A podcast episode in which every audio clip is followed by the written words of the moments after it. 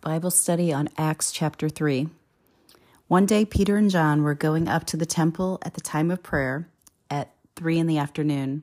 Now, a man was lame from birth, was being carried to the temple gate called Beautiful, where he was put every day to beg from those going into the temple courts. When he saw Peter and John about to enter, he asked them for money. Peter looked at him straight looked straight at him as John as did John. Then Peter said, "Look at us." So the man gave them his attention, expecting to get something from them. Then Peter said, "Silver or gold I do not have, but what I have I give you. In the name of Christ, of Jesus Christ of Nazareth, walk." Taking him by the hand, he helped him up, and instantly the man's feet and ankles became strong he jumped to his feet and began to walk. Then he went with them into the temple courts, walking and jumping and praising God. When all the people saw him walking and praising God, they recognized him as the man who used to sit begging at the temple gate called Beautiful, and they were filled with wonder and amazement at what happened to him. While the man held on to Peter and John, all the people were astonished and came running to them in the place called Solomon's Colonnade. When Peter saw this, he said to them, Fellow Israelites, why does this surprise you? Why do you stare at us as if by our own power or godliness we had made this man walk? The God of Abraham, Isaac, and Jacob, the God of our fathers, has glorified his servant Jesus. You handed him over to be killed, and you disowned him before Pilate, though he had decided to let him go. You disowned the holy and righteous one and asked that a murderer be released to you. You killed the author of life, but God raised him from the dead. We are witnesses to this. By faith in the name of Jesus, this man whom you see and know was made strong. It is Jesus' name and the faith that comes through him that has completely healed him as you can see. So this was really important to me, and I underlined it in the study Bible. it was by faith. So this man who was sitting there must have had faith. And it was the obviously the name of Jesus that caused this to happen. And the only reason that God does any miracles is so that people can know God, can recognize God, can see God, can experience God. God doesn't do it just to make somebody better. He has a greater purpose behind it. He has a greater purpose so that people will recognize God, recognize who God is, what He can do, what His power is, and that they can be called to Him to be in His kingdom the whole thing, Jesus was here to save us, to make it possible for us to be in God's kingdom. And that's how God shows himself to people through the name of Jesus. This is all done in the name of Jesus that people are healed and through the power of the Holy Spirit. So it's really important, but faith is the foundation of it all. Going back to scripture. Now, fellow Israelites, I know you acted in ignorance, as did your leaders, but this is how God fulfilled what he had foretold through all the prophets, saying that his Messiah would suffer. Repent then and turn to God so that your sins may be wiped out, that times of refreshing may come from the Lord, and that he may send the Messiah who has been appointed for you, even Jesus, heaven must receive him until the time comes for God to restore everything, as he promised long ago through his holy prophets. For Moses said, The Lord your God will raise up for you a prophet like me from among your people. You must listen to everything he tells you. Anyone who does not listen to him will be completely cut off from their people. Indeed, beginning with Samuel, all the prophets have who have spoken have foretold these days, and you are the heirs of the prophets and the covenant God made with your fathers. He said to Abraham, Through your offspring, all peoples on earth will be blessed. When God raised up his servant, he sent him first to you to bless you by turning each of you from your wicked ways. So that's really important to comprehend. I mean, every time that this seems to come up about salvation, it's something that many churches that I've seen um, that people maybe like to go to, they don't ever, or rarely do they ever talk about repentance. But repentance is key. Repentance is that surrendering that is to recognize that we are sinners. Nobody wants to call somebody a sinner, but it's almost like uh, once you can finally say that, yes, I'm a sinner, um, it's it takes some burden off of you because you know if you don't think you're a sinner that's prideful you think you're too good you don't think you're a sinner and that's the other mistake that i see that i had a lot was i always thought that the leaders in churches were like perfect people and then when they fall and something bad they do something bad that's against what the bible says people are so quick to condemn them but in reality, they're human beings just like us, just like every one of us.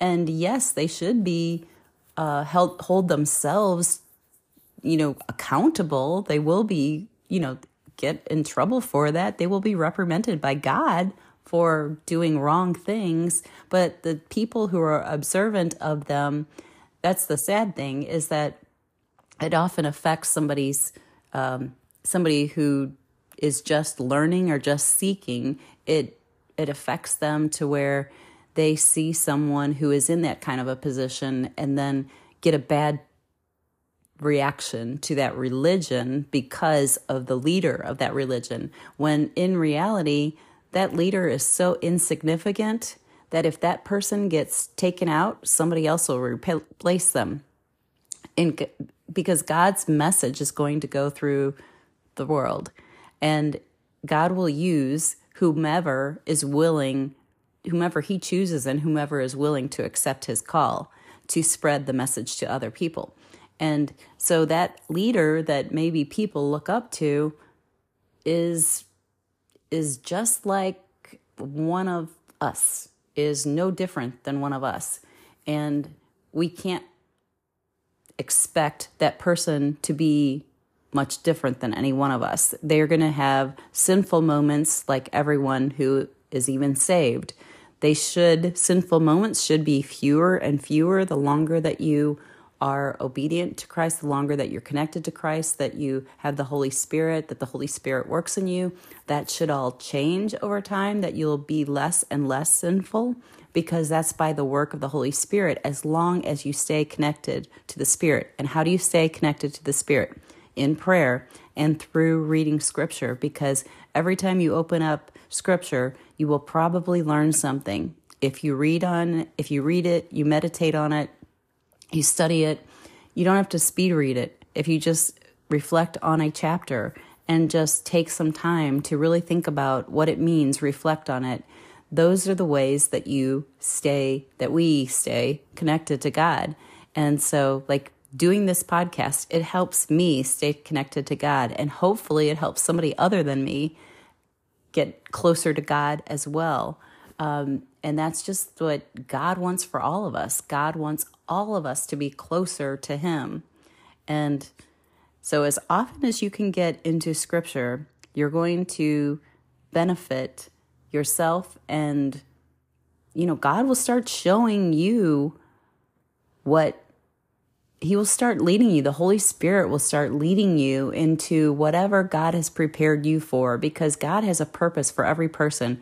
He has made every single person with a specific role to be in the time and a place and a location and a reach that we have. And nothing is coincidence. That's the what I, I come concluded with after studying scripture is that God uses all sorts of experiences in life with a purpose. Any time that you think, wow, that was a coincidence, you might want to think a little bit harder about that. It could be a temptation, it could be like an evil thing that God is testing you, because that does happen, or it could be a God send thing where God is helping you. And or it can just be a blessing from God. Like God can take a look at people and say, you know, this person has been doing a lot of really good things. I'm going to I'm going to do something really special for this person and something unexpected will happen. And those are all things that we should be aware of because they do happen. They happen in our life all the time, but most of us are not like spiritually aware of things like that. So we don't think that these things have it's not a coincidence. It's not just an accident. God is very intentional and there is a purpose. So it's up to you and God to become aware of what that purpose is, pray about it, and seek God's word to understand why. And maybe we don't always get all the answers to our questions, but we definitely get a lot. I know I've received a lot of answers to questions through scripture. And if you seek him, you will find him. That is told to us way back in Deuteronomy in the Old Testament. So anyone who seeks God will find God. And if you don't feel like you've found God yet, or that God's communicated with you, or God's shown you something, or He's blessed you, it's just your time has not yet come. Like you need to just keep seeking, and only God knows why, but God will do everything in the right time, at the right moment. And it's a matter of trusting God. And we know we can trust God because of Scripture, and especially because of the prophets. Like the prophets, until I read the Bible, I didn't really understand a lot about the prophets, but that's a lot of how we can say that the Bible is true.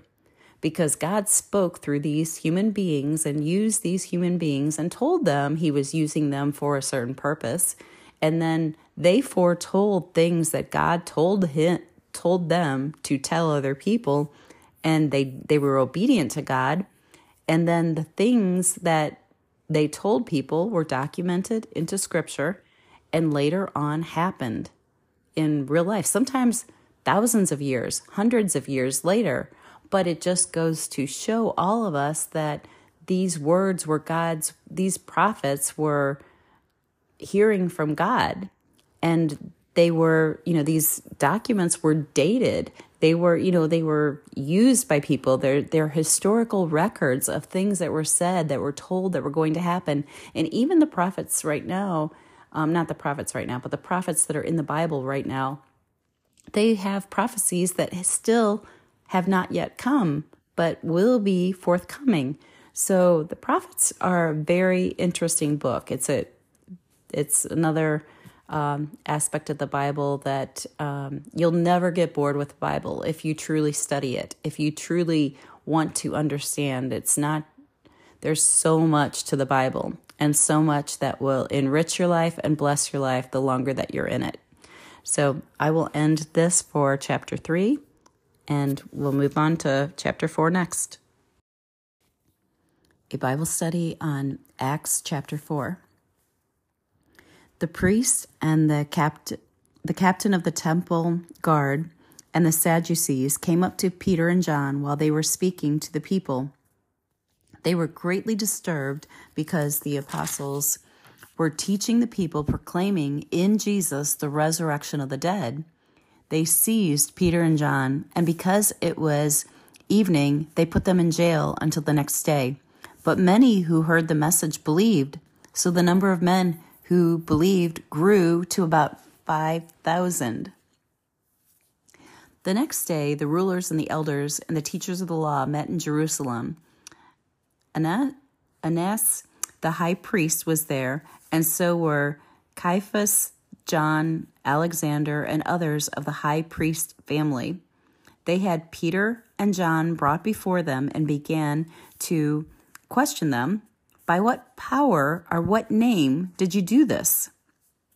Then Peter, filled with the Holy Spirit, said to them, Rulers and elderly and elders of the people, if we are being called to account today for an act of kindness shown to a man who is lame and are being asked how he was heals, healed, then know this, you and all the people of Israel, it is by the name of Jesus Christ of Nazareth, whom you crucified, but whom God raised from the dead, and that this man stands before you healed. Jesus is the stone you builders rejected, which has become the cornerstone. That's from Psalm 118, verse 22. Salvation is found in no one else, for there is no other name under heaven given to mankind by which we must be saved. I'm going to pause right here because, again, Peter and John are telling them that the only way to be saved is through Jesus, the name of Jesus. Going back to the text. When they saw the courage of Peter and John and realized that they were unschooled, ordinary men, they were astonished, and they took note that these men had been with Jesus. But since they could see the man who had been healed standing there with them, and there was nothing they could say. So they ordered them to withdraw from the Sanhedrin and then conferred together. What are we going to do with these men? They asked. Everyone living in Jerusalem knows they've performed a notable sign, and we cannot deny it. But to stop this thing from spreading any further among the people, we must warn them to speak no longer to anyone in this name. Then they called them in again and commanded them not to speak or teach at all in the name of Jesus. But Peter and John replied, which is right in God's eyes, to listen to you or to him? You be the judges. As for us, we cannot help speaking about what we have seen and heard. After further threats, they let them go. They could not decide how to punish them because the people were praising God for what happened.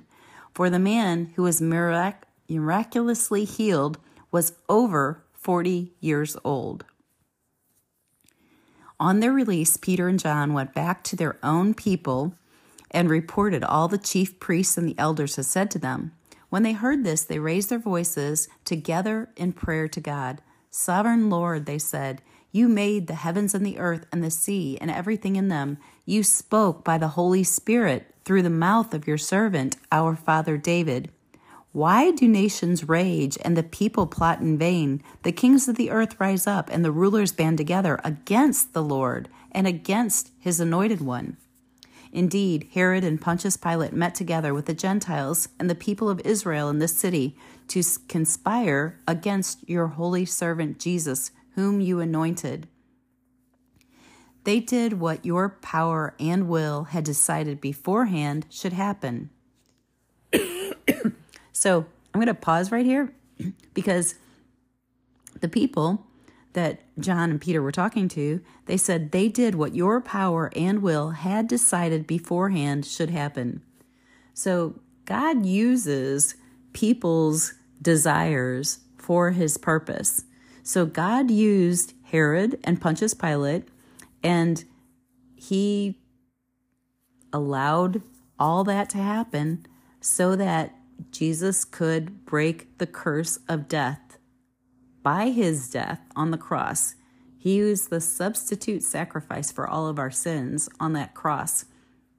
And by his death, broke the curse that would send all of us to eternal separation from God. Only God could do that. That is why it is God that saves us, not our own works, but God who saves us going back to scripture. After they prayed, the place where they were meeting was shaken, and they were all filled with the Holy Spirit and spoke the word of God boldly. All the believers were one in heart and mind. No one claimed that any of their possessions was their own, but they shared everything they had. With great power, the apostles continued to testify to the resurrection of the Lord Jesus and God's grace was so powerfully at work in them all that there was no needy person among them. From time to time, those who owned land or houses sold them, brought the money from the sales, and put it at the apostles' feet, and it was distributed to anyone who had need. Joseph, a Levite from Cyprus, whom the apostles who the whom the apostles called Barnabas, which also means son of encouragement, sold a field he had owned and brought the money and put it at the apostles' feet. And that's the end of the chapter four. There is a top 100 question, so I'll read that. Um, what about those who have never heard about Jesus? Jesus was clear about the rules of receiving salvation when he said, I am the way and the truth and the life. No one comes to the Father except through me. And when speaking about Jesus, the Apostle Peter said in this passage, Salvation is found in no one else, for there is no other name under heaven given to mankind by which we must be saved. Further, all people have to answer to God whether or not they have, quote, heard about him. The Bible indicates that God has clearly revealed himself in creation and that he has set eternity in the human heart. This means that people see see all around them the evidence of God and sense within themselves the truth that they are meant for more than this world. God is not the problem. Humankind is. Because of sin, people reject this knowledge of God and rebel against his will. So, most often, when people don't choose to um, follow God or to surrender to God, it's because people love their sin too much. people, we know what our sin is, we know what things we do that we shouldn't be doing.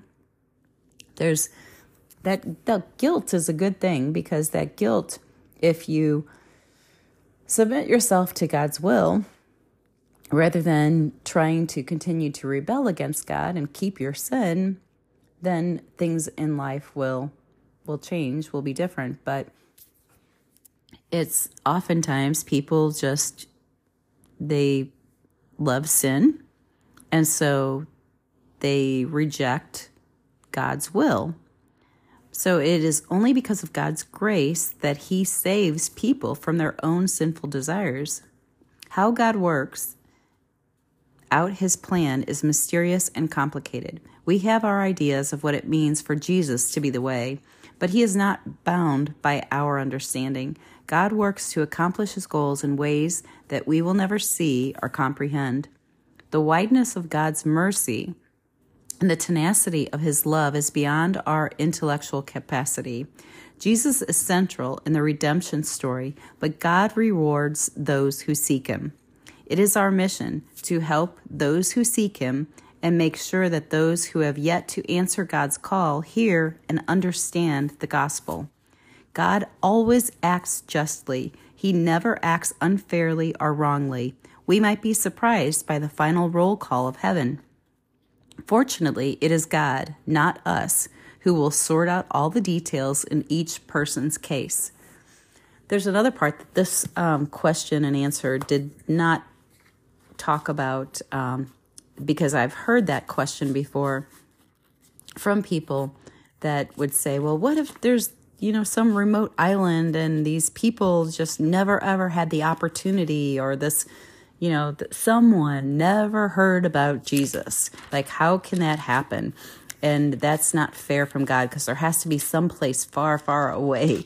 But um, and then a lot of times people say that the the church has to do that, has that responsibility to get the gospel all over, you know, through everywhere.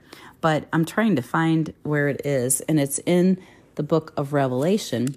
But this is showing how merciful God is because he, okay, here it is. I found it. It's in Revelation chapter 14 and it's verse 6. So here's that, here's how I would say, like, every person is going to hear God's message. So no one is going to um, not know who God is. It's going to be somebody's choice not to accept Jesus, not to believe Jesus, but everyone is going to hear about it. So here's, like I said, Revelation chapter 14, verse 6. Then I saw another angel flying in midair, and he had the eternal gospel to proclaim to those who live on earth to every nation, tribe, language, and people. This is before the judgment occurs. And so this is like, you know, like I said, God is so merciful. So he's even, you know, like we always hear Christians feeling like they have to get to every single person. And really, it's just the way I see it is it's the people that are around you, the people that are closest to you, that you can share the truth with them about how people are saved, how people get into God's kingdom. Um, those are the people that are in your life that you can serve God by bringing them into God's kingdom. If you are already a believer and have already been uh, born again, born of the water and born of the Spirit, and if you haven't, then seek that and like the Bible tells us um, it, when you when you've made that decision in your heart, for some reason Jesus said, and every, the apostles said, everybody, you know, it's throughout the Bible that you should be baptized. There's something about bapti- baptism that Jesus commanded that, but it's also, I think it's important to do it because Jesus said to do it. And to be baptized in the name of the Father, Son, and Holy Spirit. And baptism is symbolic of a new life. Like you are putting to death your sinfulness, your sinful desires, you're submitting to God, you're surrendering to God, saying, God, show me your will, guide me, and let me do your will. And I'm going to put to death my sinfulness and reject that rather than rejecting you. I'm going to make that change. This is a great thing for a new year. If this hasn't happened to you already, how about this is your New Year's resolution? We're not in January yet if you're hearing this when I publish this, but you know, that's upcoming. I mean, why not make that the date that you surrender your life or do it now so that you go into the new year and you have a, a brand new life, a brand new start, a new beginning, and you stay connected with God? throughout the rest of the time until Jesus returns. So, um, but now is the time to do it. I mean, I wouldn't delay it at all because if you think about it, it's the Holy Spirit that's going to be working with you. All it takes from you is a decision. That's it. You have to recognize that you've done things that go against God and be sorry for those. You have to believe in Jesus and then you have to make a decision. So, what are you going to do? and the Holy Spirit's the one who's going to change your life. Don't do like what I did, where I thought, well, before I get baptized, I need to be living right. I need to remove all sin from my life before I get baptized. Well, all, I mean, that was really kind of dumb. I could get baptized with the intention, with the desire to be that way and um, plan to be that way, but the best way is to receive the Holy Spirit to help you get there. Because if you just try to do it on your own, how? What if it, you know, it takes you a long time before you get there? Um, if you say, "Well, I'm going to wait until I'm a better person," well, you don't get saved by being a better person. You get saved by believing in Jesus and accepting what He did on the cross for all of us and by repenting of your sins, asking God for forgiveness, realizing that the way that we all live is not the way God wants us to live, and then wanting to be a new person that's more like Jesus. That's it. I mean, it's so simple, it's so easy. It's it is a decision, but it's that's between you and God. And there's going to be great treasure, great reward when God's kingdom is here on earth because God's kingdom, I mean this this earth that we're on right now is going to Jesus said it's going to pass away. Isaiah the prophet said it's going to go away. It's not going to be here forever. But we will at the time of the new heavens and the new earth that it comes down from heaven, we are going to be immortal. Those who believe in Jesus will be immortal beings and therefore be capable of living even after this earth is completely gone, destroyed. That's got a lot of time ahead, according to the Bible. There's still like another thousand years after Jesus returns that this earth will be here. But after that, there's going to be a new heaven and a new earth that only the immortal people will be living in. Only the ones who believe in Jesus and have the Holy Spirit, the new creation. It, as Jesus said, read my best chapter to tell everybody to read is chapter 3 of the book of John, the Gospel of John, because it talks about the only way that you're getting into heaven is being born again. Born of the Spirit, born of the water and born of the Spirit. Repentance and receiving the Holy Spirit. So I can't emphasize that enough. And hopefully, if you hopefully you've done it. If you haven't done it, hopefully you can share this with someone else who needs to have this message and hopefully they can receive it with love and know that this is for a wonderful thing in their future. It's not anything that's bad for them. It's only good if they can move forward with this. So I pray that whomever hears this message, that God touches their heart and brings them closer and shows his love. In the name of Jesus, amen.